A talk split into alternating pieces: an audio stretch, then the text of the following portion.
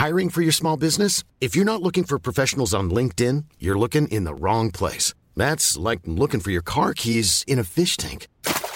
LinkedIn helps you hire professionals you can't find anywhere else, even those who aren't actively searching for a new job but might be open to the perfect role. In a given month, over 70% of LinkedIn users don't even visit other leading job sites. So start looking in the right place. With LinkedIn, you can hire professionals like a professional. Post your free job on linkedin.com slash people today.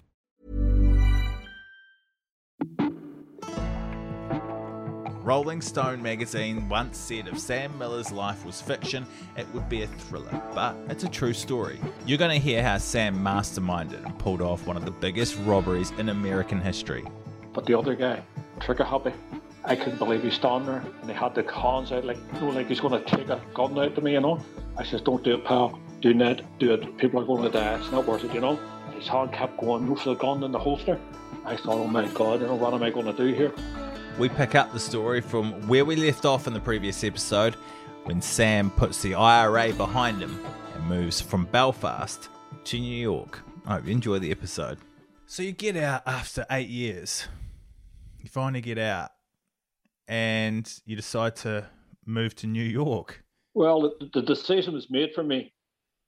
I just got out and I was going to report back to active service for the IRA but my father and all had seen the state I was in. You know, I was just a mental wreck, physical wreck, and they didn't want me going back to prison. You know, they they wanted me to have a life. And my father introduced me to a young girl at the time. You know, she ended up becoming my wife later on. You know, but at the time, my father was just trying to get me to go with this girl, so as he would keep me away from the IRA sort of thing. You know, he thought you'd done enough for Ireland. It's time to live, get a bit of life. You know. So did your family, like did your father, just on that, you've done enough for Ireland, but yes, were you guys the IRA guys that spent time in, in, in prison and on protests and things like that? When you got out, were you treated like I'm trying to think of how a war hero is treated? Like were yes. you guys treated as almost like celebrities or almost like thank you for what you've done for the country kind of thing? Yes, we were indeed, you know. The whole communities came out. I'll be honest with you, most of us, most of the prisoners, couldn't handle it. You know, they had these big clubs open for us to go and celebrate and, you know, come and meet us and greet us. It was nice on their behalf, thinking about us like that, but you couldn't, your mind, your mental, couldn't, you didn't want people around you. They were suffocating you. A lot of people got angry because I didn't show up at places to go, you know. They didn't understand I just wanted to be on my own, to be left alone. It's hard to explain to people what that does to you being solitary confinement for eight years, you know it screws up your mind. People had put on parties for me, and my father was a bit angry at the time, you know, wanted me to go and meet my aunts, my uncles, my friends, and I just couldn't do it. You know, I was too nervous. I was just couldn't handle meeting people, you know. That's when he got me to meet this young girl, and she later became my wife. But talking about New York, I had no intentions of going to New York. always dreamed about it, but I had no money. I was I never had any money in my life, you know. I was always skint. But my friends were in New York. I'd been there for years. They were working away in the casinos. And one day, an envelope came to my house, and it was from my buddies over in uh, New York. And inside it, I'll never forget, it was 10 $100 bills. Happy days. Yeah, I, I couldn't believe I kept looking at this envelope, all this money, you know. And my friends had left a note saying, Get over to New York. We've got a great job for you. You've done enough over there. Get over here, make a life for yourself, live you know, start to live for yourself, you know.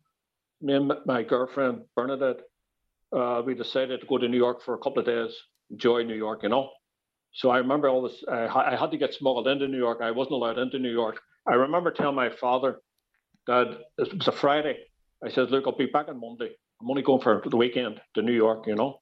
And that was 14 years later before I seen him. because when I went to New York, I couldn't believe it. What a great place. It was the first time in my life I tasted freedom. I didn't know what it was, you know, when I first got there. I said, What is this strange thing empowering me? You know, it's like a spirit has entered me, and it's I didn't know what it was. And I, I understood later it was freedom. It's the first time in my life I had freedom. Mm. It was powerful. It was amazing. Just transformed my whole being. You know, I know it sounds corny, but I can tell you it was like a spirit entered my body, you know, and I became a different person. It was just incredible. Yeah, it doesn't doesn't sound corny at all. It sounds it sounds quite plausible that that's how you'd feel. Like Yeah. anyone goes to New York, they feel a bit like that, but especially you and your situation, um, what you went through, um, yeah, it must have been incredible. And then you got a job at a casino and worked your way up in the casino, didn't you? Yeah. No, I started off as card dealing. I went to New Jersey, became a professional card dealer, worked my way up, different jobs inside the casino to eventually became the boxman. That's where all the money goes. I was in charge of it. The owner trusted me so much. He knew my background from back home in Ireland. And he trusted me 100%, treated me like a son. So I was in charge of all the money at all times. It was a great job, it was paid well. And it was the kind of job you hated going home because you were scared of missing some sort of excitement or some personality or some film star or somebody you just didn't want to go home. You know, it was one of them jobs, you know, Mm. 24 7. But brilliant, brilliant, best job I've ever had in my life, you know. You had armed robbers break in at one point, asking for you personally, didn't you? Yeah, yeah, because I was I was, I was the only one who had all the keys to all the cash boxes, you know, and they already had their information given to them by a couple of dealers, Puerto Rican dealers that were working there. So these guys from the Bronx came down with machine guns and etc. And they started asking for my name. You know, they held us all up, held the customers up, held all the staff up. So we're all held up, and we're all all had our hands up. And the next thing they says, "Give us the keys. We know who you are." But thank God nobody said anything, and they'll anger me. My Belfast anger says, "No, I'm not going to give you fuck all. You know, I'm not going to give you a thing. You know." Because I was so angry, I wanted to fucking beat these guys up, even though they had these machine guns, you know. But next thing I say, right, everybody take your trousers off. And we had female dealers and all, you know, customers, everybody had to take their everything off, you know, because they, they started going through all the clothes to find the keys. And they said, if we don't find the keys and, and all these clothes, we're going to start killing you one by one, one by one. And one of them just fired a couple of shots up in the ceiling in the, the casino, you know, just to show us that these these are real guns. They're not toys. We're not messing with you. Somebody's going to die here. If this guy doesn't give us the keys, you know. Well, once again, it was stupid. The anger in me just wouldn't come across, you know. Just didn't like I thought this these bastards were trying to intimidate me, you know. But it was stupid because there's people's lives on the line, you know. I, I Mm. thought about it later, and I should have just given the keys, you know. That's not to say they wouldn't have killed anybody anyway, you know. Whatever happened, when they shot up through the scene of the casino, a couple of neighbours outside heard it, and they phoned the cops. We didn't know this. We didn't know the cops were on their way. The robbers didn't know. The robbers are still searching for the keys, and whatever happened, one in panic. It says, "Get away!" I can hear it. I can hear the uh, the sirens going because you could hear sirens away in the background. But you're in New York, the sirens are always going. You know, cop sirens, ambulances, fire engines are always going. So how this guy knew that the cops were on their way, I do not know this very day. But they got away. They got out the back, escaped, and then the cops came in and they arrested everybody. They took us all out in the street. It must have been about 40 of us, you know, because they don't know if the robbers are still here. Mm. All they know is there's somebody in there with guns and machine guns. So they're nervous, you know, and they're taking us all out and they're laying us all up a wall. We've still got no trousers on or anything, you know, and we're all lined up. And the next thing, the Daily News, that's a New York newspaper, their reporter gets on the scene. So he starts taking pictures of us all lined up against the wall with our trousers down, you know. the headlines the next day in the paper was dealers caught with their pants down, you know. I thought that was hilarious. was. you know? Of course it was. Very funny, you know. Afterwards, I thought, I shouldn't have done that. I should have given the keys, you know, risking people's lives. It was stupid, but that's just the type of person I was, you know. How did you go from being the victim of the of a robbery to thinking it was a good idea to rob a bank? Well, yeah, it, it wasn't actually a bank. It was it was bigger than a bank. It was a armored car depot where all the armored cars for the whole eastern coast of New York come to to empty all the money from the banks. I had a friend. He was a New York cop.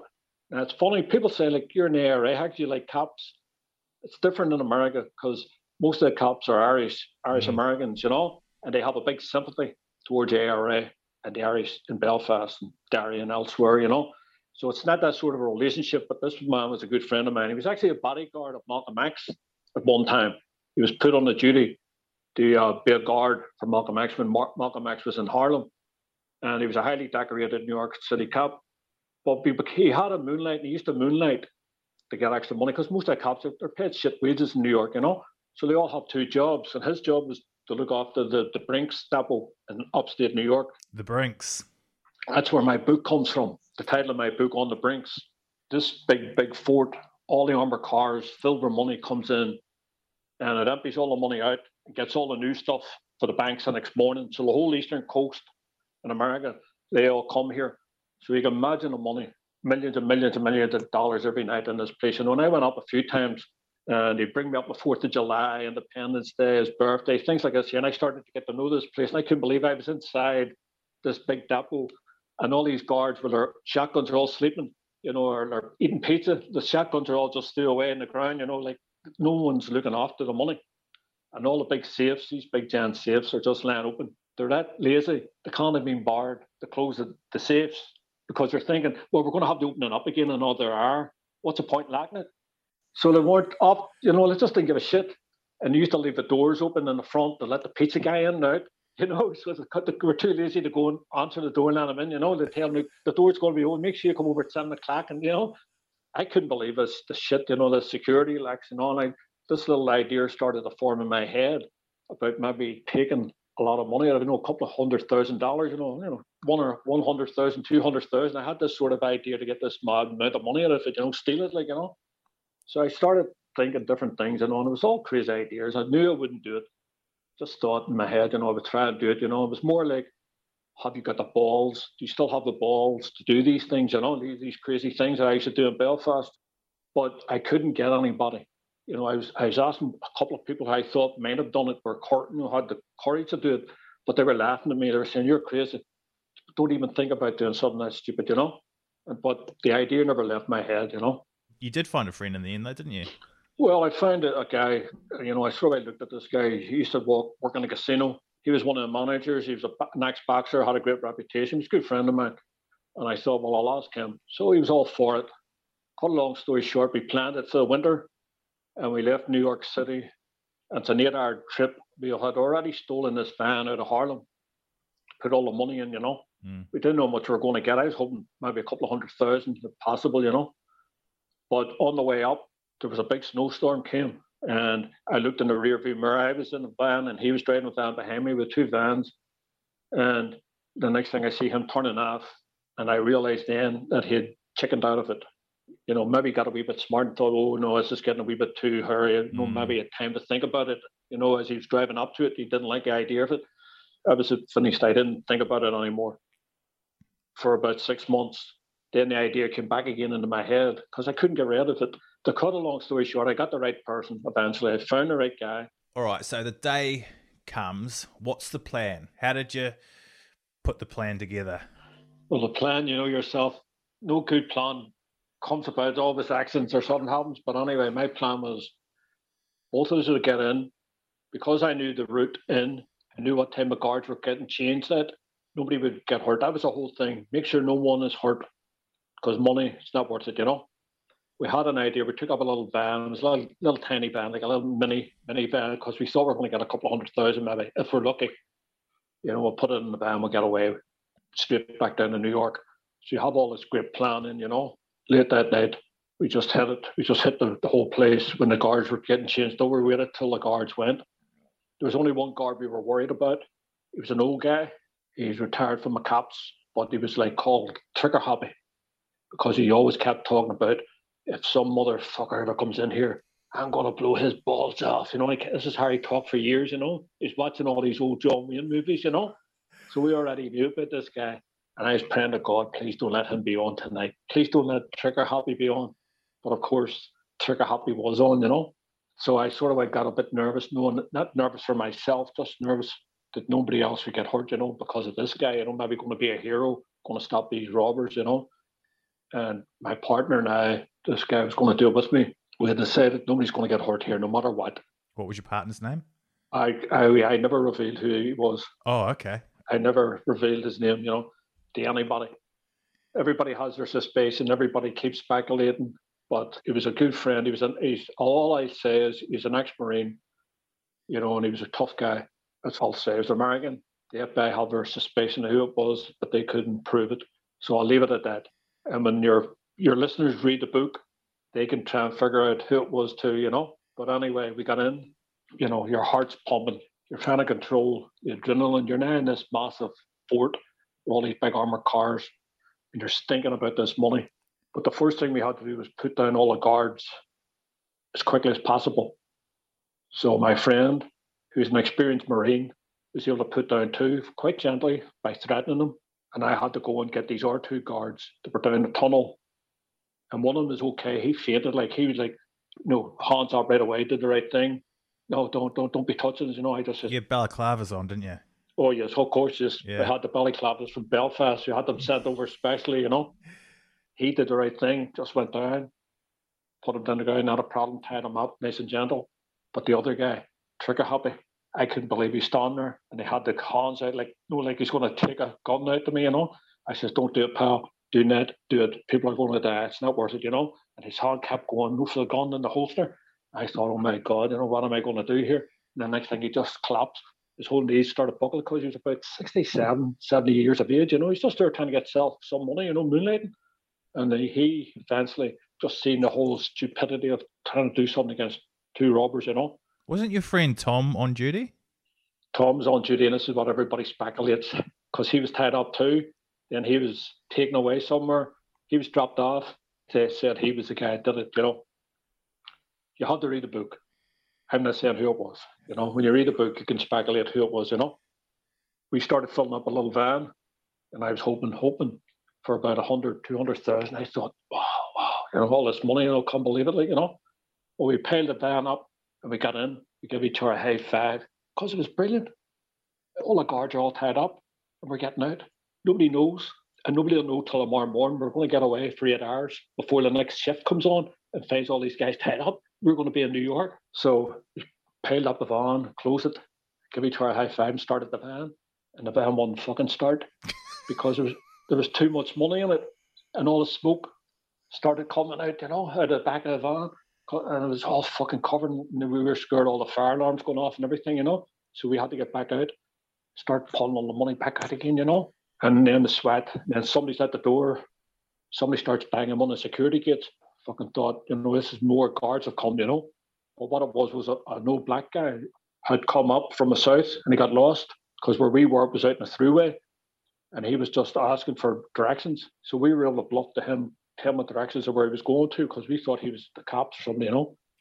That was the only interruption that we had.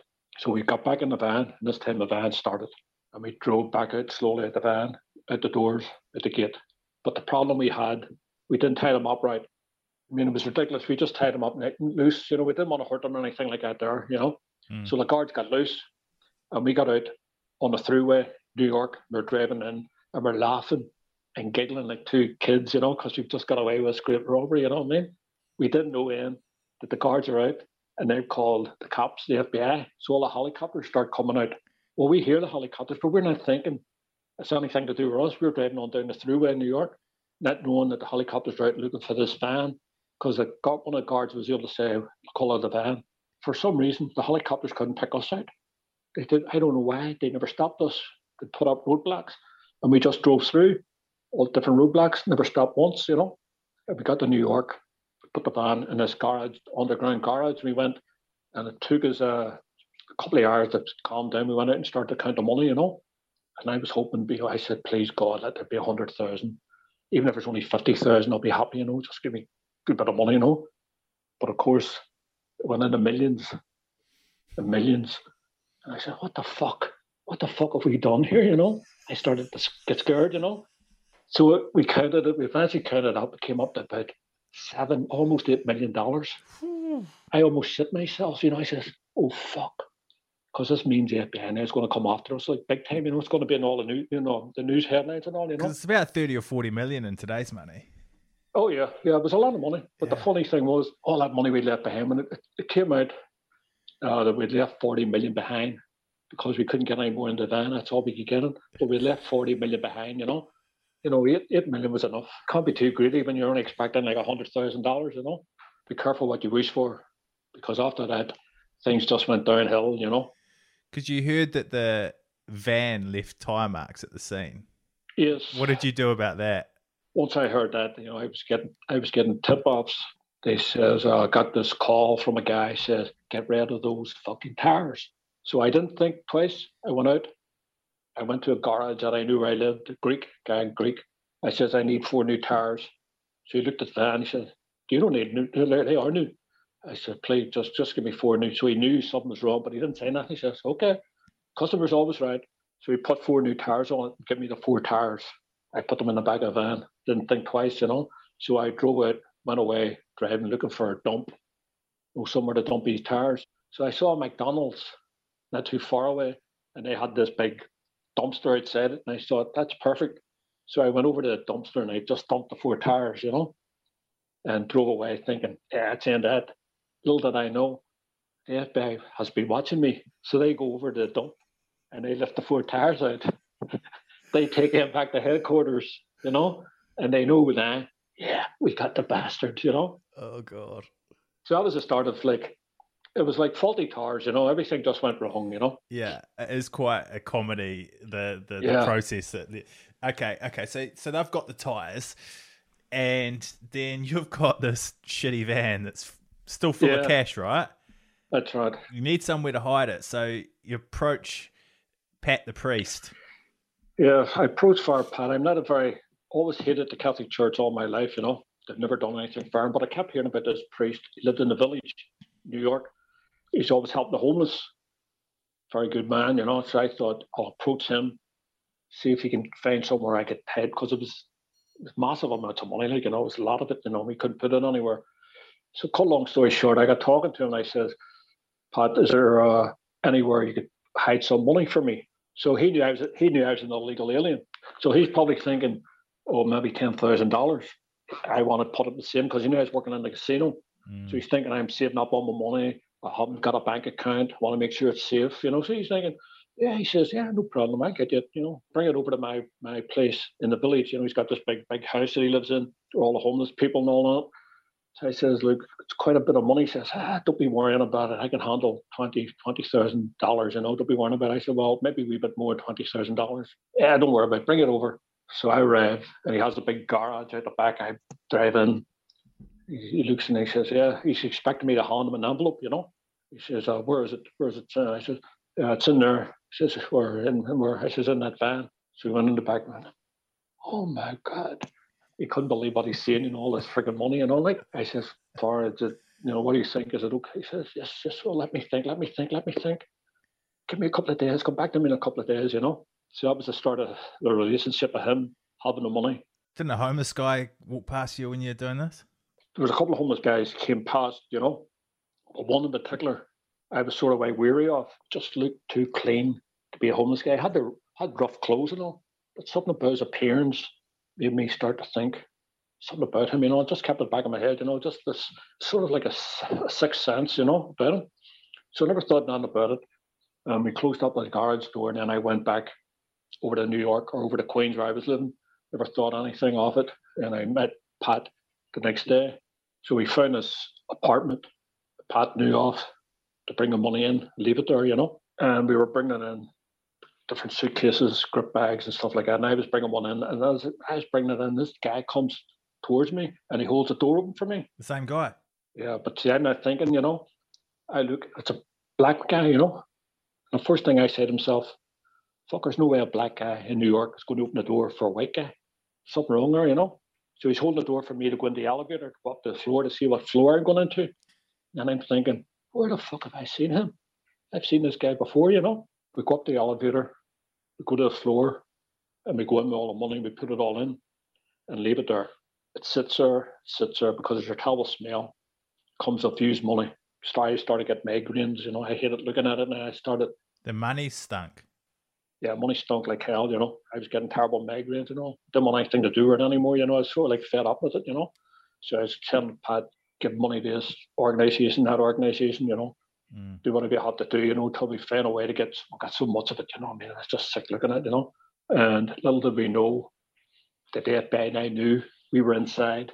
Pat had brought a, a money counting machine and he was counting all the money with it, all the hundred dollar bills zip, zip, zip, outside. The FBI was listening. So they're writing all this down, all the evidence, and then they had to bring it to a judge because they wanted a search warrant. The judge wouldn't give it to them unless they had enough evidence. Mm. And the judge says, Yeah, I think you still have enough evidence now because he, he was reluctant to give them a search warrant at the start because they were just saying things that weren't true. But now they had all this evidence that they could hear a money machine going and all the hundred dollar bills getting counted. So that was enough for the judge, you know. At one point you were looking to buy a house, weren't you? Though before all hell broke loose, you, you were sitting in a restaurant with Pat discussing the terms of the terms of yeah, the sale. Right. Yeah, I mean, at that time I wasn't thinking right. I was like, just buy a house, make my life happy now. You know, of Yeah. course, I wasn't going to be happy, but you know, little do we know it. We're sitting in a restaurant, and right beside us is two FBI people listening into the whole conversation, taping everything. You know, God, they were all over you. How many FBI agents were working on the case? in our case, there was twenty to thirty from New York, New Jersey, but the actual case we found out later was over like hundred agents involved. Talk me through the day that it all came unstuck. Yeah, the day was Friday. I'll never forget it. So I was going to the post office in Queens.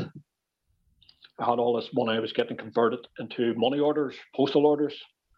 Jackson Heights in Queens, quite a busy, busy place. There's Korean fruit stores, Italian restaurants, always busy, always busy. And it was a Friday, I went down. I'll never forget it.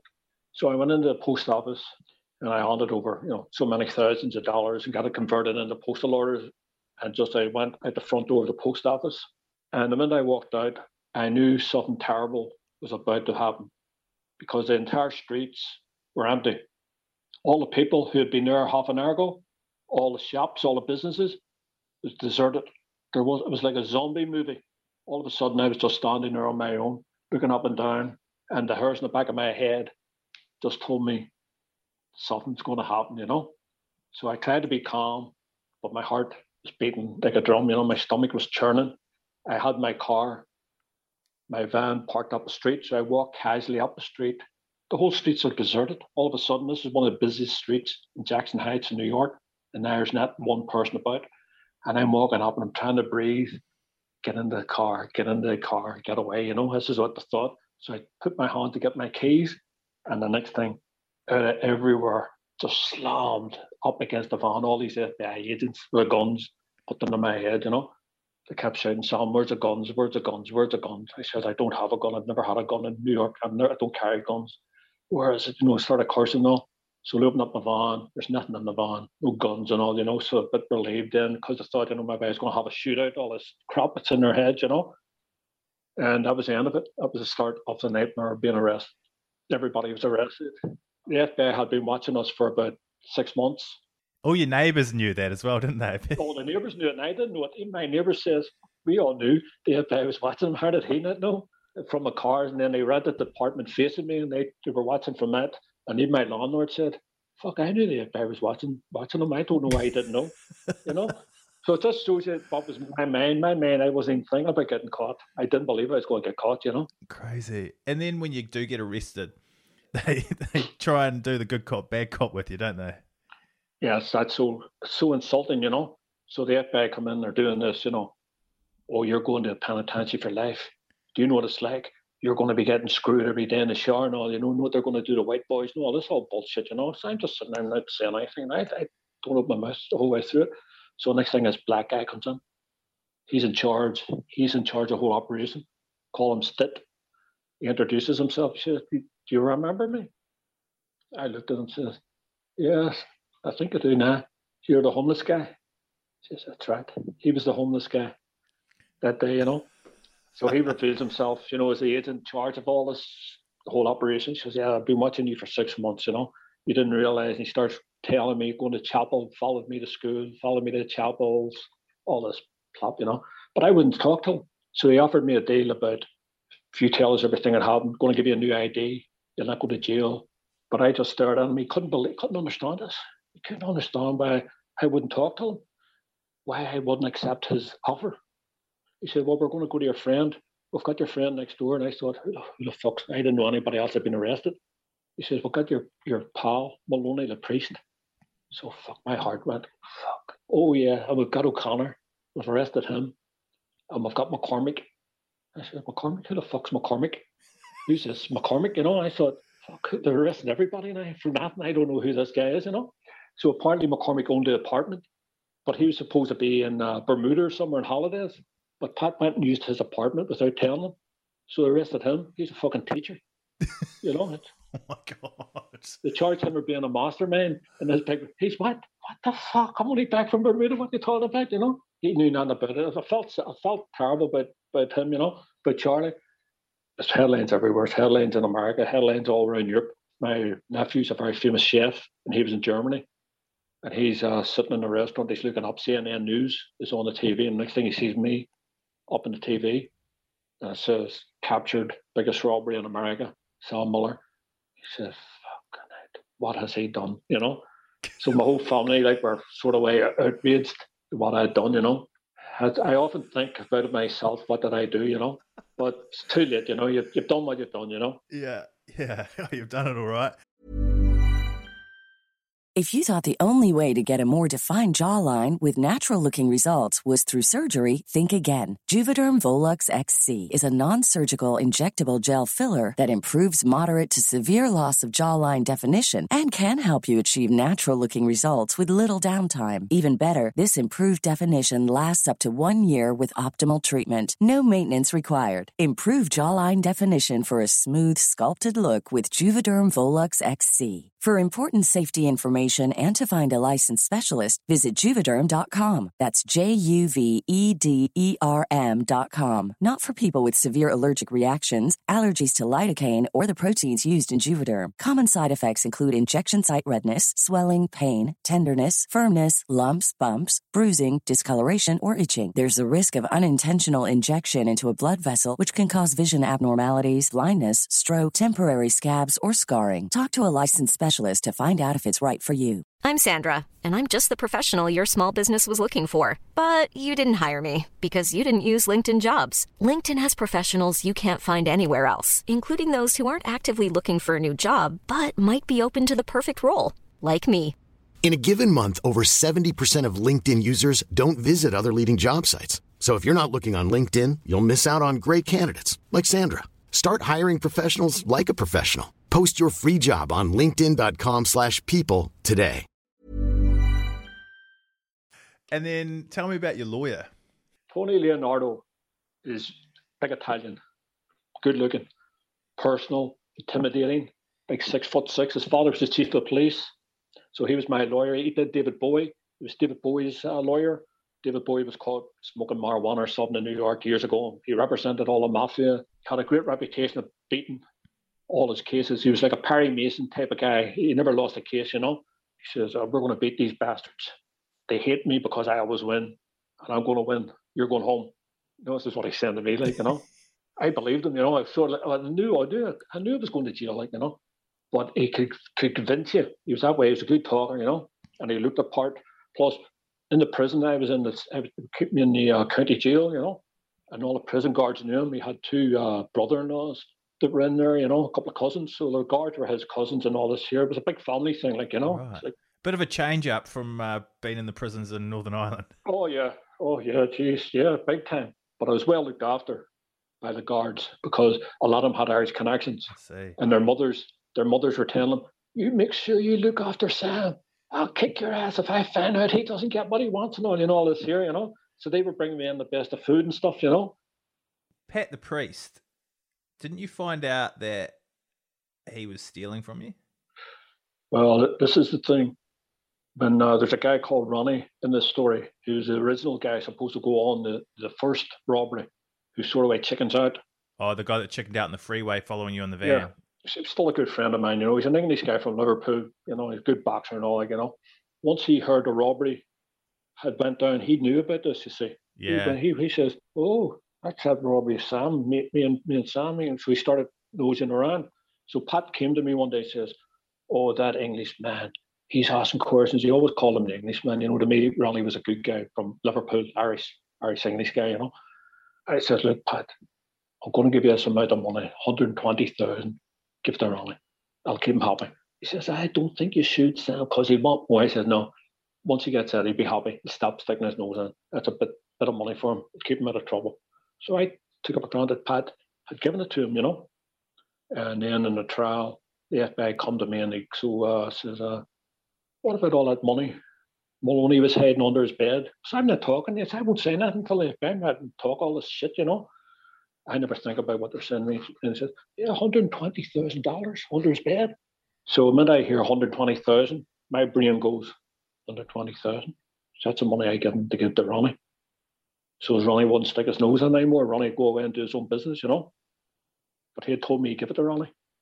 Going back to the trial then, or before the trial starts, Pat Maloney, the priest, hmm you've worked out that he was sort of taking taking money Yeah. and sort of sharing it around to every man and his dog. Um, you didn't know about it, and then you saw your lawyer showed you footage of him going in and out of the room where the money was stored, and The tips often coming in and out, in and out, because at the start I was going to plead guilty just to get Pat and, everybody off. Tony says to me, "Oh, you're going to take her up to this priest, this great priest." I says, "Yeah." He said, "Well, I'm going to bring you over to the courthouse tomorrow morning, and I bet you change your mind when I show you what I have, what the FBI has." I didn't believe him, you know. But he brought me over to court the next morning. We went in, private room, had the screen up. He says, these, these are some of the tapes that the FBI have. And I had all the different tapes of me and McDonald's and all this shit. Then you Pat in the apartment on his own.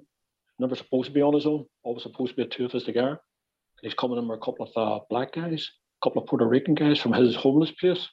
And they're coming out. They're going in with nothing. Then all of a sudden coming out with bags. You can see right away. It's all bags of money. Look at it sticking out like, you know. Then they have pictures of Pat in the van. Pat doesn't know they're watching him from a camera, counting out all the money, you know. So when I started to see that, of course, it was starting to make me a wee bit pissed off, like, you know. You had a big fan base, you know, homeless people and all, you know, community centres and all the cardinals and all, saying what an evil person I was, getting this pure man involved. He didn't know anything, you know. mm, I thought, that's not an idiot. He's intelligent.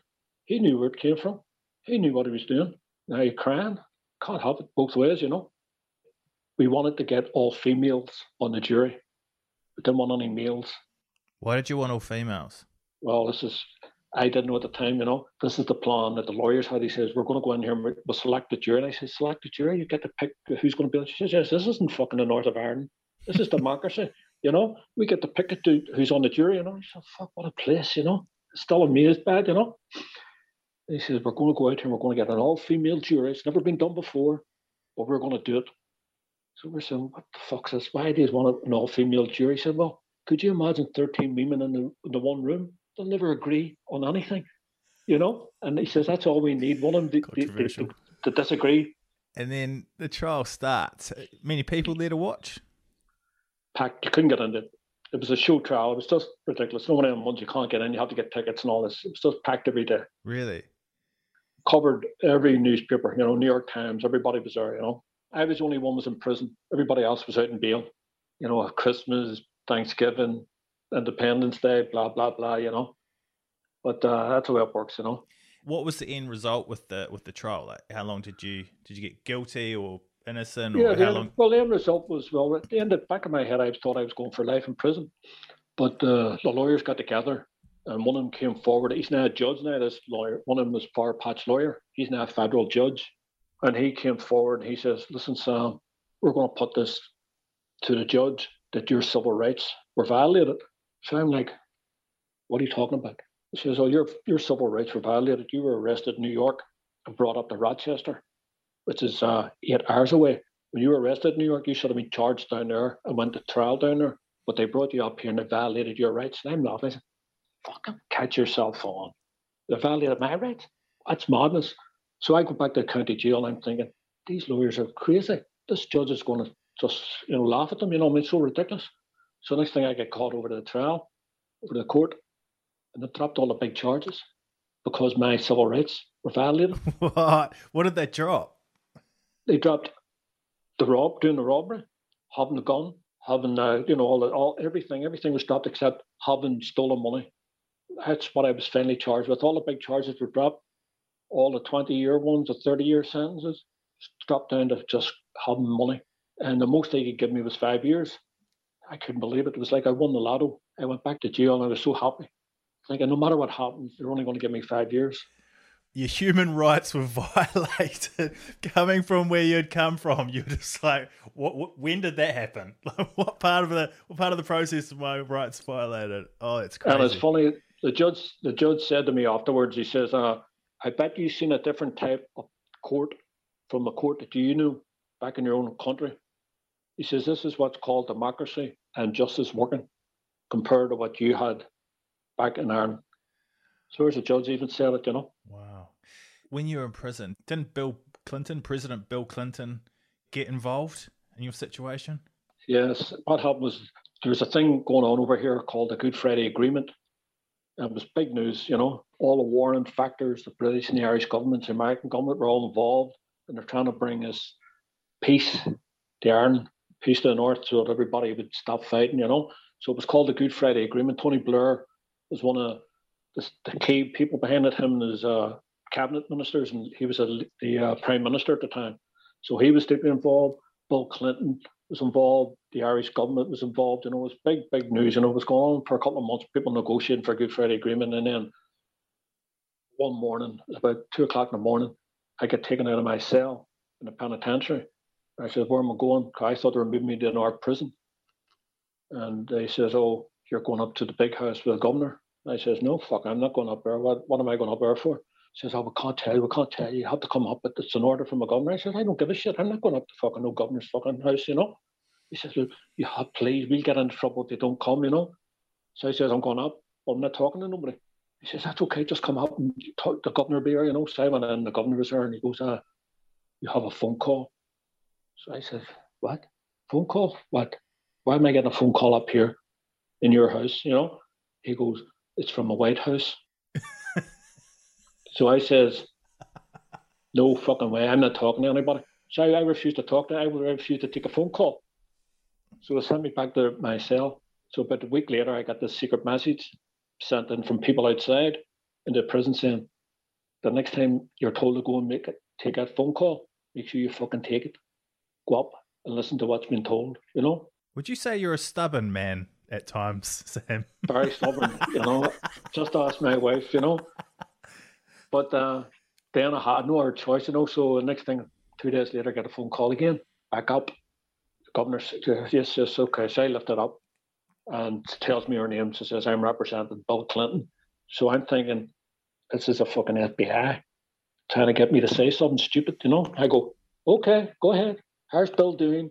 You know, I'm going like talking like shit. You know, he says, yeah, is Bill okay now? She says, please, this is very serious.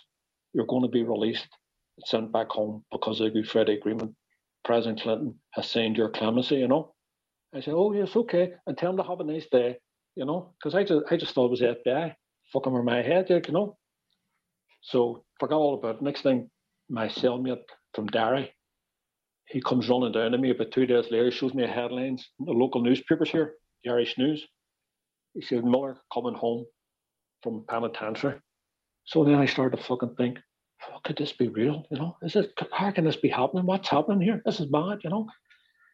And about a week after that, I got taken out of cell, flew down to New York, kept overnight to get home by uh, JFK. And while I'm there, I'm in the cell. Next thing I hear these accents, you know, and I can't fucking hear. It's all these Belfast accents talking, you know. And one of the guards opens the door, and I can't believe who's who's there. All these screws from a blanket protest are there to take me home. Oh no! No, I couldn't believe it. And they're all talking. They're saying, "Are you going to give us any trouble, Millar?" You know. I said, "Well, I'm not giving you any trouble as long as you don't give me any trouble." You know. And they says, "Okay, we'll come and pick you up tomorrow. You're going back to Belfast." You know. I still couldn't fucking believe all this. You know, and they slammed the door. The, the American screw, he opens the door and goes, "Were you guys speaking Gaelic?" because he couldn't because we were speaking so fast, you know, Belfast accents and all. He says, "Oh, was that was great to listen to. You guys are all speaking Gaelic." And he says, "No, no, we're we're speaking English." He says, "What?" He says, "I couldn't understand the words you were saying." You know, I says, "Yeah, because we were speaking so fast, you know." But they took me back down to New York, and then of course we're on the plane. Then British uh, Airways, they refused to take me. I was sitting in the, the screws. There's six screws and I'm sitting there. We're all inside the plane. There's people on the plane, and then the, the uh, captain he refuses to take a plane to uh, Belfast because of me. You know, because he said, "No, I'm not fucking having this guy. He's handcuffed. He's a dangerous man. He's a terrorist, and all this bullshit." You know. So the screws then says, "Well, we're not getting off the plane. for a play then." You know. They mm-hmm. said, "Well, if you don't bring him back to Belfast, we're staying here on the plane with him." So next thing there's a standoff on the runway because the plane the plane's refusing to move us. Guy, this captain, next thing he the FBI come on board and whatever they said to him, told him, get the plane in the air, otherwise you'll find yourself staying overboard in, in one of our cells tonight. Next thing is the plane's away up in the fucking air, you know. And I thought, I have to give the screws a wee bit of credit, you know, you Oh. know, for not taking any for not taking any shit. They came through for you. Fair enough, too. They owed you. It was just a just a funny way to end it all, you know. Such a crazy story. And so, were you Yeah. free then when you got back to? Yeah, because this is a strange thing. They wanted to put me in the Belfast prisons, you know. But when I went there, they brought me there, and then they says uh, the governor came to me. He says, "We can't keep you here because we don't have any papers to hold you. It would be illegal. Then you would sue us for for uh, keeping you in prison when we're not supposed to." So they just let me out. I went, got the train. Nobody knew about it. It was all done secretly. My family didn't know I'd, I'd arrived back in Belfast or anything, you know. I had no money. So the governor gave me, I think, a train ticket to, from Derry. It was a prison in Derry, I think they were holding me. And I just went straight back into Belfast. And that was me home, you know, Done. just to start a new life as a writer, you know. Oh my gosh, that's so hectic. And they're going to make your story into a movie, aren't they? Yeah, it's uh, it's, it's going to be made. Yeah, at the minute uh, Mel Gibson has a whole script, you know, and it's funny when the book came out, Warner Bros. bought the rights within 24 hours. But little did I know that Mel Gibson had tried to buy it, but they bought it before him, you know, Right. because he always wanted to do it. He wanted to, to write it and act it and everything. He loved it. He loved the whole book, you know, when he done it. So it's back in his. He's got it now. He's got the rights to it now. So who knows, you know, what's going to happen. Didn't President Bush try and stop it from happening or something? Yeah, that's why they dropped it because Warner Bros. were making the movie and President Bush heard about it and 9 11 tragically had happened. So he got wind of all this here, you know, and he started saying, uh, How can you make a movie about this terrorist after what's happened here 9 11? He's just making political gain out of it, you know. So they dropped it. They got scared. Warner Bros. got very scared, you know. They dropped it. They didn't want anything more to do with the book, you know. Right. That that just sat there for a couple of years, then was picked up again, you know. So that's good. It's going to get made this time, maybe. And right, you know, because if Warner Bros. had made it, it would have been shit. It would have been like Rambo. Rambo goes to New York or some shit, like from Belfast to New York. Mm. Rambo, one of them shitty Hollywood. At least they, they would have done a good job of the uh, hallucinating part where you were seeing when you were fighting Daffy Duck. Yeah, special effects would have been great, you know.